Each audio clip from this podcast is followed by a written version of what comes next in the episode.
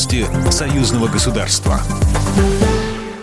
Здравствуйте, в студии Екатерина Шевцова. Вопросы двусторонней повестки дня и продвижения союзного строительства обсудили лидеры двух стран Владимир Путин и Александр Лукашенко, сообщает сайт Кремля. В телефонном разговоре главы государств затронули отдельные аспекты взаимодействия в рамках интеграционных объединений на евразийском пространстве, в том числе в связи с подготовкой предстоящей встречи лидеров государств-членов ОДКБ. Кроме того, Владимир Путин и Александр Лукашенко обсудили ситуацию в контексте ведущейся специальной военной операции по защите Донбасса. Донбасса.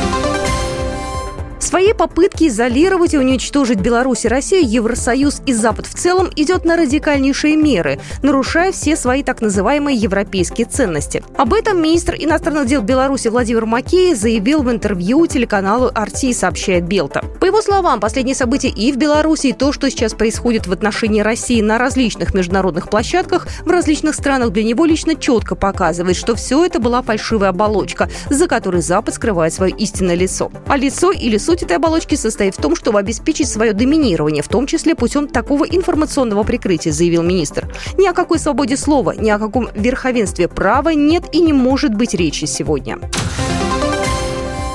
В ночь на 4 мая скончался первый глава независимой Беларуси, экс-председатель Верховного Совета Республики Станислав Шушкевич. Ему было 87 лет. Политик родился в 1934 году в Минске. Он окончил Белорусский государственный университет. В 70 году стал доктором физико-математических наук, в 72 профессором, а в 91 году членом-корреспондентом Национальной академии наук Беларуси. Политическую карьеру начал в 89 году. Тогда Шушкевич был выдвинут кандидатом в народные депутаты Советского Союза, где одержал победу на выборах. В 90 1991 году, как председатель Верховного Совета Беларуси, он подписал Беловежские соглашения, констатирующие распад Советского Союза.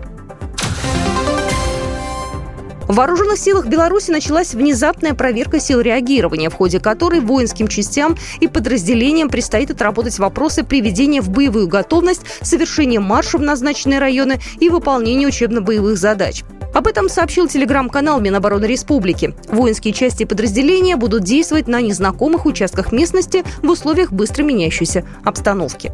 Ведомство подчеркнуло, что мероприятия не несут никакой угрозы ни для европейского сообщества в целом, ни для соседних стран в частности.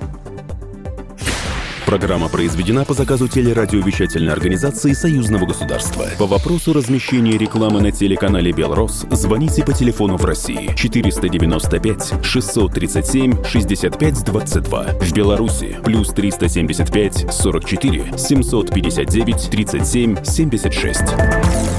Новости Союзного государства.